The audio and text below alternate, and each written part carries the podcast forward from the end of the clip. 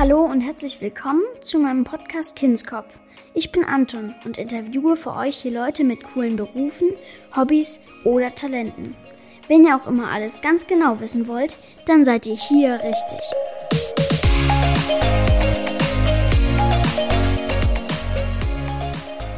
In der heutigen Folge geht es um Hunde. Und zwar ganz konkret um Blindenhunde. Für Menschen, die nicht sehen können, sind sie super wichtig denn sie führen sie durch den Alltag und den Straßenverkehr. Damit ein Hund sowas kann, muss er aber richtig ausgebildet werden. Und genau das ist der Job von meiner heutigen Interviewpartnerin Anja. Sie ist nämlich Hundetrainerin. Hallo Anja. Hallo Anton, ich danke dir ganz sehr für die Einladung. Kannst du vielleicht zum Einstieg mal erklären, was genau ein Blindenhund macht? Ja, also ein Blindenführhund ist praktisch, äh, man kann sagen, er soll die Augen eines Menschen, eines sehbehinderten oder blinden Menschen ersetzen. Das heißt, der Blindenführhund bekommt ein Führgeschirr angezogen und über dieses Führgeschirr kann der blinde Mensch ähm, mit einem Bügel merkt er den, die, die Bewegungen des Hundes und der Hund führt den Menschen praktisch durch die Stadt oder auch durch den Wald. Je nachdem, wo der blinde Mensch mit dem Hund hin möchte. Und der Hund zeigt alle möglichen Sachen an, zum Beispiel Bordsteinkanten, ne, dass der Blinde nicht einfach über die Straße läuft. Und der zeigt Hindernisse an oder irgendwelche Dinge, die der blinde Mensch braucht, wie Ampeln oder Treppen oder Türen. All solche Sachen kann der Blindenführhund für den blinden Menschen finden. Du hast doch gesagt, der Hund bekommt Kommandos. Kann man sich das vorstellen wie bei einem Navi? Also welche Kommandos versteht er? Also wie ein Navi funktioniert ein Blindenführhund leider nicht. Also du kannst nicht einfach sagen, äh, führ zum Supermarkt oder zur Bank, sondern der Blindenführhund reagiert nur auf äh, Kommandos oder Signale, die unmittelbar den Weg betreffen. Das heißt, der äh, Blindenführhundhalter, so heißt der Mensch praktisch dazu, der Blinde, ja. der muss genau wissen, wo er ist und wo er hin möchte. Das heißt, wenn er weiß, okay, ich möchte jetzt zum Bäcker gehen, dann muss der wissen, ich muss aus meiner Haustür raus und muss erstmal nach rechts abbiegen und dann ungefähr, ja, 30 Schritte geradeaus. Dann muss ich eine Straße überqueren. Dann muss ich mir eine Ampel anzeigen lassen. Und genau so folgen auch dann die Signale für den Hund. Das heißt, der geht raus aus der Tür und sagt zum Beispiel rechts voran. Und dann weiß der Hund, okay, ich gehe jetzt nach rechts. Und dann geht der Hund so lange auf dem Bürgersteig, bis der Blindenführendhalter sagt, stopp, links such Bord oder such Ampel. Also das sind immer nur kurze Stücke, die der Blindenführendhalter vorgibt und der Hund befolgt die. Nach vielen Jahren der Erfahrung ist es allerdings schon so, dass die Hunde dann die Wege auch wirklich sehr, sehr, sehr gut kennen und dann schon der Hund einfach dann weiß, okay, wir gehen jetzt 100 Prozent zur Bank. Und dann machen viele Hunde auch viel von allein. Ne? Aber das ist eigentlich nicht der Vater des Gedanken. Also das heißt, dass der Blindenführer genau wissen muss, wo er hin will und wo es lang geht? Richtig. Der muss ganz genau wissen, wo ist mein Standort und wo möchte ich hin und welche ähm, Nahziele, sagen wir, ne? also Ampeln und ähm, Bänke, ne? also Sitzgelegenheiten und Treppen, das sind Nahziele. Er muss praktisch wissen, okay, was ist jetzt ungefähr in meiner Nähe, was kann ich mir anzeigen lassen. Wenn das nicht der Fall ist und der Blindenführhundhalter läuft mit seinem ähm, Blindenführhund in einer fremden Umgebung, dann ist das alles schwieriger. Das bedeutet, die brauchen viel Erfahrung dafür. Und dann kann tatsächlich auch mal ein Navigationssystem helfen. Also es gibt tatsächlich Führhundhalter, die laufen mit Navi und Hund. Ernsthaft? Ja, das ist total krass. Aber ich kenne selber ein paar, die das so machen. Total spannend, aber das braucht natürlich wirklich Mut. Wir haben jetzt zum Beispiel eine Führhundhalterin, die läuft mit ihrem Blindenführhund die sind aber jetzt schon ein paar Jahre gespannt, durch Paris. In schlafwandlerischer Sicherheit. Unfassbar. Wo man wirklich denkt, Mensch, andere Führendhalter sind schon, sag ich mal, mit ihrem Dorf völlig an der, an der Grenze angelangt. Ne? Und die läuft halt einfach mit dem in Paris. Ne? Und die ist aber auch schon in Hamburg und München und sonst wo gelaufen. Also versteht der Hund die Kommandos von dem Navi oder muss der Blindenführer das dann nochmal dem Hund sagen? Ja, ja, also der Blindenführendhalter muss direkt das, was der praktisch vom Navi hört, ne, also praktisch jetzt, jetzt rechts oder in 15 Metern rechts, das muss der direkt an seinen Hund weitergeben. Also der Hund reagiert nicht auf die Fremdstimme vom Navigationssystem. Okay, und du hast doch von Gefahren gesprochen, zum Beispiel roten Ampeln. Was macht denn ein Hund, wenn er eine rote Ampel sieht? Also zunächst mal ähm, zeigt der Hund wirklich erstmal ausschließlich die Ampel als solches an. Also diesen Ampelmast und gegebenenfalls diesen, diesen Drücker, der da dran ist. Ne?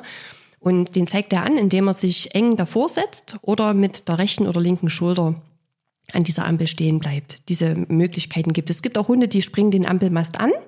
Aber, ne, also das ist so ein bisschen die gängige Technik. Und ob die Ampel rot oder grün ist, ist erstmal in dem Moment völlig irrelevant.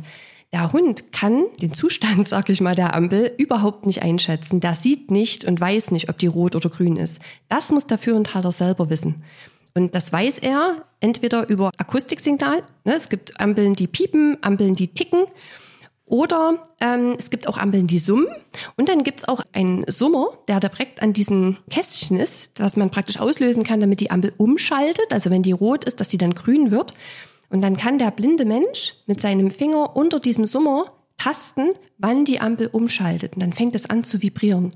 Und dann erkennt der blinde Mensch, okay, jetzt ist also umgeschalten und jetzt kann ich meinen Hund über die Straße schicken. Und auch das entscheidet der Mensch, nicht der Hund. Der Hund sucht nur die Ampel und danach die Bordsteinkante. Ah, also muss der Hund sozusagen auch mit dem Blindenführer zusammen ausgebildet werden oder wie funktioniert das genau? Eine sehr, sehr gute Frage. Also die sogenannte Einarbeitung oder Einschulungslehrgang, dieser Einschulungslehrgang ist praktisch am Ende der Ausbildung des Hundes. Und das sind in der Regel drei Wochen, wo der Blindenführendhalter zusammen mit seinem Hund geschult wird. Bei uns sind es immer drei Tage hier bei uns vor Ort in der Schule. Und der Rest von der Zeit ist im Wohnort von dem blinden Menschen. Und dann werden die praktisch dort vor Ort, lernen die ihre Wege, lernen die Gegebenheiten dort kennen. Nach drei Wochen in der Regel ist zumindest das Team so weit sicher, dass die eine sogenannte Gespannprüfung ablegen können. Aber man spricht eigentlich locker von einem halben Jahr bis sogar ein Jahr, bis die beiden richtig, richtig, richtig fest zusammengewachsen sind und sich wirklich da blind aufeinander verlassen können. Im wahrsten Sinne des Wortes. Ja, genau. Das ist eine lange Zeit. Ja. Wie lange ist bevor der Hund äh, mit dem Blindenführer zusammen ausgebildet wird, schon in der Ausbildung und was wird da trainiert? Also die Ausbildung der Hunde dauert ungefähr zwischen sechs und neun Monaten je nachdem, wie der Hund lernt, was er so für ja, Stärken und Schwächen mitbringt, dauert es eben zwischen sechs und neun Monaten. Und ähm, zu der Ausbildung als Blindenführhund gehört praktisch eine ganz, ganz intensive Ausbildung erstmal zum Familienhund, weil jeder gute Blindenführhund ist erstmal ein hervorragender Familienhund. Weil die meisten Blindenführhunde ja in der Regel nicht öfter oder länger als fünf Stunden, wenn überhaupt, am Tag Führhunde sind. Das ist schon hochgegriffen. Und den Rest der Zeit, also die restlichen Stunden am Tag, ist der eigentlich nur da. Und dann soll der ein richtig guter Familienhund sein. Das heißt, der muss perfekt an der Leine laufen können, also gut Fuß gehen können. Der muss sehr gut zurückkommen, wenn man den ruft, ne, dass der Blindenführendhalter den auch mal ableihen kann. Der muss Sitzbleib können, Platzbleib können. Ne, diese ganzen Sachen, das muss der praktisch alles erstmal lernen, dass der ein guter Familienhund ist. Und dann geht's in die Spezialausbildung. Das heißt, wir bilden aus einmal die sogenannten Nahzielführübungen. Das heißt, das, was wir vorhin gesagt haben, die Ampeln, die Bänke, die Türen, die Treppen, der Aufzug, alle möglichen Sachen lernt der Hund praktisch anzuzeigen, so wie ich es vorhin erklärt habe bei der Ampel. Ja. Ne, dass der da praktisch hingeht und den Blinden dahin führt. Das lernt er praktisch über Motivation, dass das was Schönes ist, wenn er dorthin geht. Also an der Ampel ist es immer schön oder an der Bank ist es immer schön, wenn ich dorthin gehe. Ne? Und deswegen geht der Hund dann auch gern dorthin. Und weiterhin wird der, wird der Hund natürlich ausgebildet im Führgeschirr. Also der muss praktisch lernen, wie stark darf ich denn eigentlich in diesem Geschirr ziehen? wie schnell darf ich laufen, wie, wie sehr darf ich mich da, sag ich mal, in dieses Geschirr hineinhängen. Ne? Der lernt, wie er sich im Straßenverkehr zu verhalten hat, auf welcher Position auf dem Gehweg, wo er laufen darf. Der lernt Bordsteinkanten anzuzeigen, der lernt ähm, Hindernisse zu umgehen. Der lernt sogar ähm, Abgründe am Bahnhof zum Beispiel nicht zu übertreten. Also die, die Blindenführende dürfen praktisch diese weiße Linie zum Beispiel am Bahnhof dürfen die nicht übertreten, dass der Führendhalter nicht zu weit an den Abgrund herangeht. Das sind ganz, ganz, ganz, ganz viele Sachen und man spricht ungefähr von ja circa 40 Hörzeichen, 40 bis 50 Hörzeichen oder Signale oder Kommandos, je nachdem, wie man das ausdrücken möchte.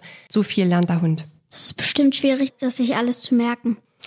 Also eigentlich ist es gar nicht so schwer, wenn der Hund das mit der nötigen Einstellung lernt und mit Freude und Spaß lernt und trotzdem dieses Pflichtgefühl auch entwickelt, dass er das machen muss. Weil das ist nämlich ein ganz entscheidender Punkt. Der Hund, der stellt ja seine Kraft und seine Augen ne, und sein, seine Arbeit nicht in den Dienst seines Führhundhalters, weil er so sozial eingestellt ist, sondern der macht das, weil er gelernt hat, dass es schön ist, dass sich das für den lohnt, aber auch, dass er es muss. Das heißt, er muss auch seine eigenen Bedürfnisse zurückstellen können. Zum Beispiel Hundebegegnung, da kommt ein anderer Hund auf des Weges, dann kann der nicht einfach hingehen und mit dem anderen Hund spielen. Und der kann auch nicht einfach vielleicht einen halben Döner, der da auf der Straße liegt, ne? oder ein Brötchen mhm. oder, oder ein, ein Joghurtbecher oder irgendwas. Da kann er nicht einfach hingehen und sagen, ja, ich mach Pause, ich nehme mir das jetzt erstmal. Stell dir mhm. mal vor, du bist blind, siehst nichts und du gehst über eine Straße und dein Hund geht nicht gerade drüber und führt dich auf die andere Seite, sondern der biegt irgendwo auf der Straße ab und sagt, oh, lass mal hier die Taube angucken oder sowas. Mhm. Das wäre richtig, richtig gefährlich. Ja. Deswegen muss der Hund halt auch wirklich lernen, dass er seine eigenen Bedürfnisse zurückstellen muss. Und das ist manchmal gar nicht so einfach. Glaube ich. Wie kann man sowas abtrainieren? Zum Beispiel das Beispiel mit dem Döner? Also grundsätzlich ist es so, dass man natürlich versucht, ähm, sag ich mal, nicht unbedingt vielleicht äh, die Hunde auszubilden, die den ausgeprägtesten Fresstrieb überhaupt haben. Wobei man da schon mit der Rasse Labrador Retriever nicht so gute Karten eigentlich hat. Aber es ist so, dass die Hunde da schon wirklich lernen, schon bereits an der Leine, dass die zum Beispiel nicht schnüffeln dürfen. Ne? Und das sind dann einfach Abläufe und Routinen, wo der Hund einfach immer wieder merkt, das ist nicht erwünscht, das ist nicht erwünscht, das ist nicht erwünscht. Ne? Und dann gibt's auch manchmal, auch wenn das der Blinde später nicht mehr kann, aber wenn zum Beispiel ein Hund an so einem Döner vorbeiläuft, ohne da drauf zu gucken, dann gibt's auch wirklich ein Lob und dann auch als Belohnung dann auch wirklich mal ein Stück Futter vom Halter selber. Aber das kann dann der Blinde natürlich nicht. Ja, der kriegt ja den Döner im besten Fall gar nicht mit. Ne? Mhm. Aber das ist wirklich das, das schwerste Stück Arbeit in der Ausbildung von einem Blindenführhund, dass der lernen muss, dass er diese ganzen Reize, die für ihn ja völlig natürlich sind, ignorieren muss. Kann jede Hunderasse eigentlich zum Blindenhund ausgebildet werden oder gibt es da Rassen, die dafür nicht so gut geeignet sind? Es gibt, ich würde sagen, eher weniger Rassen, die richtig gut dafür geeignet sind. Also es ist so, dass ein Blindenführhund, was wir schon gesagt haben, ja überhaupt nicht seiner, seinen Trieben entsprechend arbeiten darf. Jeder andere Diensthund, sagen wir mal, darf eigentlich seiner Passion entsprechend handeln. Also ein Jagdhund darf jagen, ein Hütehund darf hüten, ein Schutzhund, ne, also ein, ein Sporthund, der darf dem Angreifer hinterhergehen, ne, der darf auf Beute reagieren. Ein Apportierhund darf apportieren. Und ein Schlittenhund darf, darf richtig, richtig stark ziehen. Ne? Es gibt also ganz, ganz viele Sachen. Oder Drogenspürhunde, die dürfen ihre Nasen einsetzen. Ne? Oder Schweißhunde. All das darf ein Blindenführhund nicht. Und deswegen eignen sich da nicht so viele Rassen. Also die Hauptrassen sind eigentlich tatsächlich der, der Labrador Retriever, der Golden Retriever, auch der Schäferhund ist geeignet, aber eben auch nicht in so einem großen Ausmaß, wie es der Labrador ist. Natürlich auch äh, teilweise Mischlinge, zum Beispiel aus Golden Retriever oder, oder Labrador Retriever. Ähm, es gibt mittlerweile jetzt so diese Pudel, Mischlinge, ne? also Pudel, Großpudel grundsätzlich sind geeignet, aber dann eben auch die Mischungen daraus, also Golden Doodle oder andere Mischungen. Grundsätzlich müssen es also keine Rassehunde sein, aber es dürfen auf keinen Fall irgendwelche Hunde sein, die Listenhunde sind. Also alles, was ne, Pitbull oder Staffordshire, also der Staff ist einfach auch zu klein, davon mal abgesehen, ne? oder der Rottweiler oder ich sag mal große Molosser, die sind nicht geeignet. Wieso kann ein Hund eigentlich zu klein sein? Das hast du ja auch gerade noch gesagt. Ja, also äh, ein Hund muss ja trotzdem eine bestimmte Körpermasse ähm, mitbringen, damit er diese Zugarbeit machen kann. Also man darf sich das nicht so vorstellen, dass das eine ganz, ganz krass körperliche Arbeit ist, aber er muss sein Gewicht in bestimmten Situationen durchaus mit einbringen, um zum Beispiel von sich und seinem Halter Gefahr abzuwenden. Also mal angenommen, die beiden laufen auf ein Hindernis oder auf einen Abgrund zu, dann muss der Blindenführhund, je nachdem, wo das sich befindet, muss der entweder seinen Halter nach links ziehen, also der Hund läuft immer links, ne? oder muss ihn wegschieben oder drücken. Und wenn dann so ein ganz mini kleiner leichter Hund wäre, da würde der, der Führendhalter das gar nicht merken. Und, oder viel zu spät merken und dann wäre die Gefahr vielleicht schon da. Und das darf eben nicht passieren. Ja. Wie alt darf ein Hund maximal sein, damit man ihn noch trainieren kann?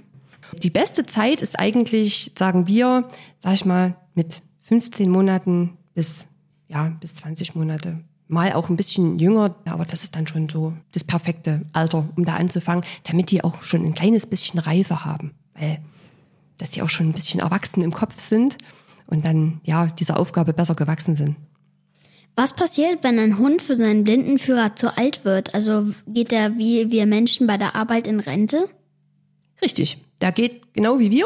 Irgendwann geht er in den Ruhestand. Entweder wenn der, der Halter selber merkt, dass ihm seine Arbeit zunehmend schwerfällt, wenn er vielleicht nicht mehr so, ich sag gern fluffig vorneweg geht und nicht mehr die Zugarbeit so leisten kann oder wenn er vielleicht die, die Signale, die vom Führendhalter kommen, ignoriert, wenn man wenn es wirklich aufs Gehör schieben kann und nicht auf Ignoranz oder wenn er nicht wenn er selber nicht mehr so gut sieht oder wenn er halt krank wird, ne, dann ist es an der Zeit, da einfach zu überprüfen, kann der seiner Arbeit noch nachgehen. Und das kann ganz unterschiedlich sein. Es gibt Hunde, die müssen mit neun Jahren außer Dienst genommen werden. Es gibt aber auch Hunde, die arbeiten noch unglaublich gut, selbst wenn die elf sind oder sogar zwölf, wobei das wirklich sehr selten ist. Das ist schon für einen Hund wahrscheinlich echt alt. Ja, also es ist tatsächlich für einen Hund sehr alt. Also gerade größere Rassen werden ja nicht so alt wie etwas kleinere Rassen. Also kleinere Mischlinge, die werden eigentlich am allerältesten. Und diese Rassen, die sich als Blindenführend eignen, die sind eigentlich, wenn die, also 15 ist da schon ein wirklich sehr gesegnetes Alter. Und ich finde, die, die haben das dann auch verdient, dann noch ein bisschen ihren Ruhestand zu genießen. Du hast doch jetzt sehr viel über Kommandos gesprochen. Kannst du uns mal ein paar davon nennen? Klar, also es gibt direkt diese, diese Nahzielkommandos oder Signale. Das sind also alles, was diese, was wir schon gesagt haben, diese Sachen sind, die ein Hund suchen soll und finden soll. Das sind eben Ampeln, Bänke, Türen, Treppen, Aufzüge, ein- und Ausgänge, der Tresen, äh, der Verkaufsschalter, der Bankautomat. Ähm, teilweise wird auch spontan noch was dazugenommen, zum Beispiel während der Einarbeitung, wenn der, der Führenthalter sagt, ja hier, das brauche ich jetzt als, als Orientierungspunkt und das ist, das kann ein, ein Streugutkasten sein für den Winter, gibt's alles. Oder Zebrastreifen zum Beispiel. Ne? Das sind alles Nahziele. Und der Hund lernt aber nicht nur diese Signale, sondern der kann unterscheiden rechts, links, gerade. Stopp, voran, passieren. Passieren heißt zum Beispiel, du darfst jetzt über die Straße gehen. Das ist auch ein Unterschied zwischen voran. Also voran heißt, geh los, also fang an zu führen. Und passieren zum Beispiel heißt, du darfst jetzt gehen. Das ist ein Unterschied, weil der Hund darf bei dem Hörzeichen passieren zum Beispiel, darf der sogar ungehorsam sein. Wenn der eine Gefahr mitbekommt auf der Straße, darf der diesen, dieses Signal ignorieren und darf sagen, nee, ich gehe jetzt hier nicht. Ne? Im krassesten Fall darf er auch das, das Kommando voran ignorieren. Also wenn der Blindenführendhalter seinen Hund Richtung eines Abgrunds schicken würde mit voran und der Hund würde sagen, nee, wenn ich jetzt hier vorgehe, na, dann fallen wir runter oder du fällst runter oder ich oder beide, dann äh, darf er natürlich sagen, nee, das ist dann intelligenter Ungehorsam. Und dann sperrt der Hund und sagt, nee, na, der geht zum Beispiel auch nicht auf eine Rolltreppe. Also ein Blindenführend darf nicht auf eine Rolltreppe draufgehen. Wenn man nichts sieht oder nur sehr wenig sieht, dann ähm, kann das sein, in dem Moment, wo ich auf ein Rollband draufgehe oder auf eine Rolltreppe draufgehe, kann das passieren, dass es mir das Gleichgewicht nimmt und dass ich dann vielleicht stürze und irgendwo hängen bleibe. Und mit dem Hund kann das passieren, dass der sich zum Beispiel die Krallen an so einem Rollband, an dem, gerade wenn, wenn das Band dann zu Ende ist oder die Rolltreppe, kann das sich die Krallen rausreißen. Und deswegen ist das eine Gefahr, die abgewendet wird, indem der Hund lernt, das zu verweigern. Da darf er nicht drauf. Und wie funktioniert das dann, wenn man jetzt zum Beispiel eine Treppe hat? Wie kommt der da ohne irgendeine Verletzung hoch? Bei einer ganz normalen Treppe, da ist es so, dass der Hund die erste Stufe, also erstmal äh, ist es so, ist ein Unterschied, ob der Führendhalter gesagt hat, such Treppe. Ne? Dann weiß ja der Halter schon, okay, wir gehen jetzt zu einer Treppe, dann geht der Hund meistens auch ein bisschen zügiger dahin und dann stellt er die, die Vorderpfoten auf die erste Stufe drauf. So signalisiert er praktisch dem Führendhalter, wir sind jetzt am Anfang von der Treppe. Ne? Und wenn es hoch zugeht, dann ist es praktisch äh, ja einfacher, weil dann merkt der Führendhalter im Bügel durch diese Bügelbewegung, wenn der Hund nach oben geht, okay, das geht jetzt nach oben. Ne? Und wenn die Treppe nach unten geht, würde der Hund eben auch an der ersten Stufe stehen bleiben und würde aber dann leicht blockieren um zu zeigen, hier geht's jetzt bergab. Wir müssten jetzt ein bisschen aufpassen. Und dann tastet der Führhundhalter entweder mit dem Fuß oder mit seinem Blindenlangstock nach der Stufe und dann sagt er voran und dann geht's weiter. Und was ist mit Fahrstühlen? Da ist es so, dass der äh, Führhundhalter auch sagt, such, such Aufzug. Und dann sucht praktisch der Führhund den, den Aufzug und im Idealfall sogar den Knopf, wo der Führhundhalter dann tasten kann und den drücken kann. Weil auch das kann der Hund für den ja nicht machen. Ja. Kann es sein, dass der Hund und der Besitzer nicht zueinander passen? Durchaus. Das aber abzuwenden und dann die beiden einfach aufeinander loszulassen, das versuchen wir schon im Vorfeld ähm, sehr, sehr genau zu prüfen. Das heißt, wenn wir einen Interessenten haben, also einen blinden Menschen, der einen Blindenführhund möchte, dann hören wir uns ja von ihm ganz genau an, was er für einen Hund sucht, auf was er Wert legt, äh, was für eine Rasse es sein soll und was vielleicht sogar für Charaktereigenschaften für ihn besonders toll wären. Und dann versuchen wir, diesen Hund oder zumindest annähernd diesen Hund dann zu finden und ihm den vorzustellen. Und dann treffen die beiden sich, meistens hier bei uns oder wir besuchen den Führendhalter mit dem Hund und dann lernen die sich kennen und dann trifft der Führendhalter seine Entscheidung. Gibt es genug Blindenhunde auf der Welt? Also ist es dann möglich, wirklich für jeden den bestmöglichen Hund auszubilden? Also ich denke, diese Frage muss man leider wirklich mit Nein beantworten, aber ich glaube nicht, weil es nicht genug Hunde grundsätzlich gibt, sondern tatsächlich, ähm, es gibt nicht genug Ausbildungsstätten. Es gibt nicht genug Blindenführhundschulen, die die große Nachfrage äh, an Blindenführhunden bedienen kann und vor allem nicht zu dieser großen Qualität, wie das nötig ist, damit es auch Sinn macht und damit der Blinde auch mit seinem Hund sicher und ja, glücklich unterwegs ist. Okay, damit wären wir am Ende der Folge angekommen. Vielen Dank, liebe Anja, dass du dir heute Zeit genommen hast.